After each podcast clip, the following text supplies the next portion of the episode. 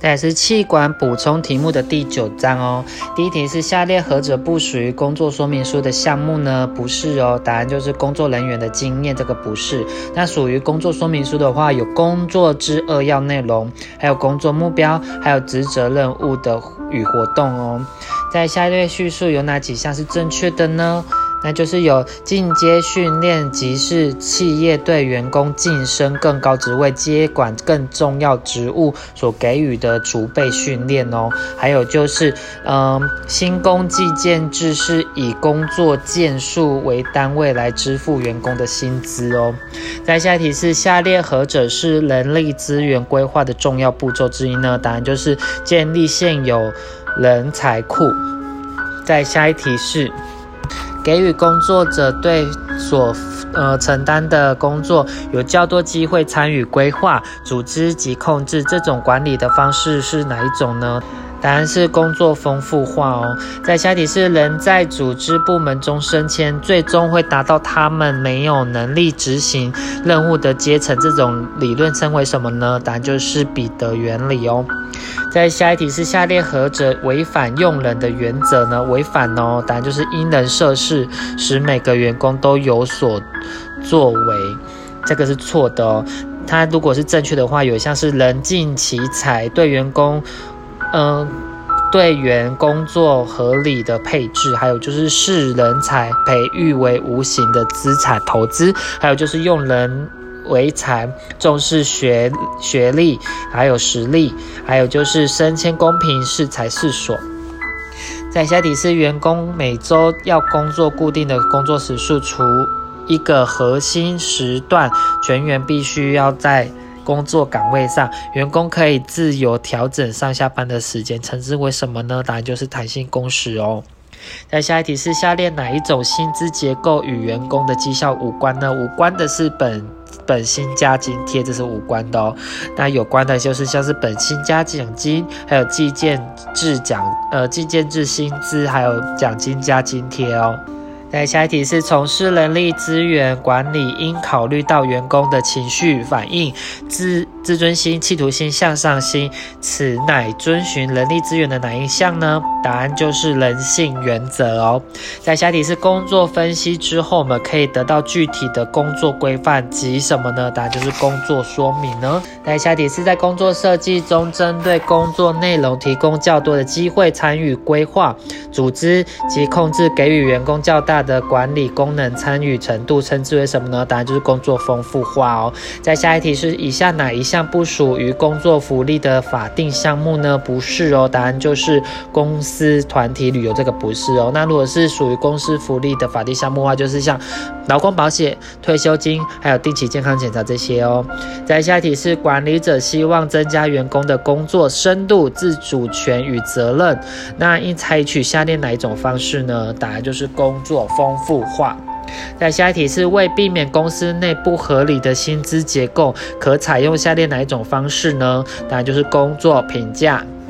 再下一题是制定为某完成某项工作员工需要具备的条件资格是，答案就是工作规范。再下题是下下列绩效评估方法何者是利用管理者、员工还有同事意见一作为呃，衡量的依据呢？答案就是三百六十度回馈哦。再下一题是下列何者非工作特性模式 J C M 定义的核心构面呢？答案就是呃时效性不是哦。那如果是 J C M 的话，就是有技术多样性、任务完整性，还有自主性。再下一题是在工作设计的过程中注入更多的因激励因子，例如自主性，让呃好让员工对工作更能认同哦，然后还有更有成就感，这个是什么呢？答案就是工作丰富化哦。再下一题是有关工作设计的说明，下列叙述有哪些呢？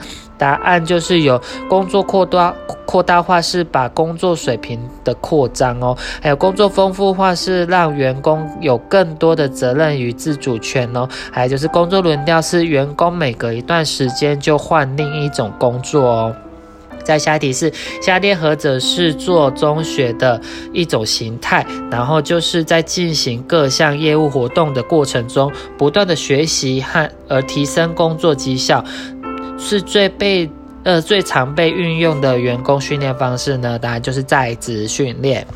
再下一题是借由各种管道的回馈，然后来作为员工评分是下列何者呢？答案就是三百六十度回馈哦，三百六十度评估。再下一题是招募是吸引合格的候选人前来应征组织所提供的职缺的各种方式，下列何者是招募的方式呢？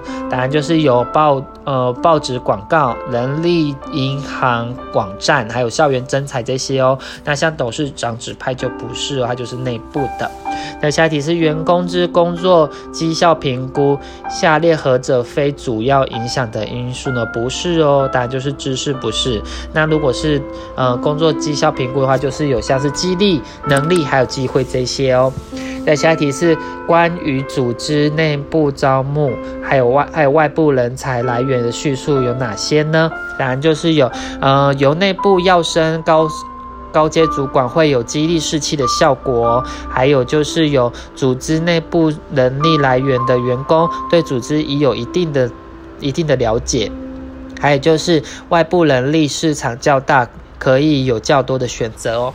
再下一题是借由增加工作的职权还有自主性，以及对于然后如何达成任务的与工作的控制权，以提升员工对职务的满意度，是属于一种垂直式的工作调整方重整方法。那这种方法是属于什么呢？答案就是工作丰富化哦。再下一题是下列何者代表垂直扩张工作内容，然后增加规划与评估的责任呢？答案就是工作丰富化。再下一题是企业招募人才可以从内部与外部招募，下列何者是属于外部招募呢？是属于的话就是有校园征才，然后网络征才，还有人才中介机构征才哦。那内部晋升就不是属于外部招募，是属于内部招募哦。再下一题是下列何种工作设计是用垂直式增加工作任务的方式，以增加工作然后员工工作内容的多样性还有独立性，来增加员工更多的自主性和责任感呢？答案就是工作丰富化哦。再下一题是描描述担任某项特定职务的工作内容、执行方法以及相关工作环境条件的叙述为何呢？答案就是工作说明书哦。接下来是企管第十章的补充题目。第一题是下列有关财务结构叙述有哪些呢？答案就是有存货周转率越高，表示公司的资金能够更灵活的运用哦。还有就是存存益率越大，表示公司的公司的获利能力越大。还有应收账款周转率越高，表示公司的呆账风险越低哦。那下列下列有关财务报表叙述有何项是正确的呢？答案就是负债比例越高，表示公司只使用的财务杠杆程度越高哦。再下一题是若甲公司的呃流动资产是两百万，那存货是五十万，预付费用是三十万，那流动负债是一百万，那它则是速动比率为多少呢？答案就是 一点二 哦。那下题是比率分析的话，是财务分析工具中广泛使用的一些工具哦。那下列公式有哪些呢？答案就是有像是呃流动呃流动比率就等于流动资产除以流动负债，还有就是速动比率就要一样，就是流动资产要去减掉存货，再减掉预付费用，才能再去除以流动负债哦。那再就是存货周转率会等于销货成本除以每呃平均存货额哦，平均存货额。再下题是下列何者是企业短期偿债能力的指标呢？答案就是有存货转换期间，还有流动比率，还有应收账款周转周转率哦。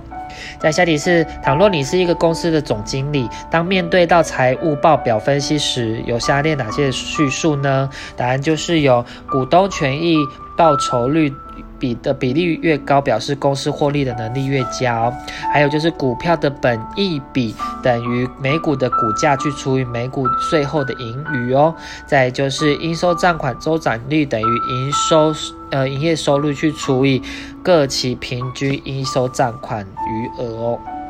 再下一题是财财务管理的定义之公司的目标为什么呢？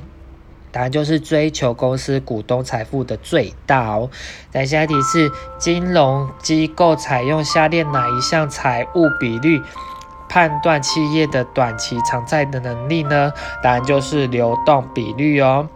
再下一题是下列何者是用以衡量企业偿债能力的指标呢？答案就是流动比率。再下题是下列何者不是透过财务分析衡量企业获利的能力的重要指标呢？不是哦，答案就是流动比率不是哦。那如果是企业获利的指重要指标的话，就是有像是税后净利率，还有总资产报酬率，还有普通股权益报酬率哦。再下题是流动性比率，通常被组织用来检测其资产转为现金的能力哦。其中常见的财务控制指标速动比率是指什么呢？速动比率就是要流动资产去减掉存货，然后再去除以呃流动负债哦。结束。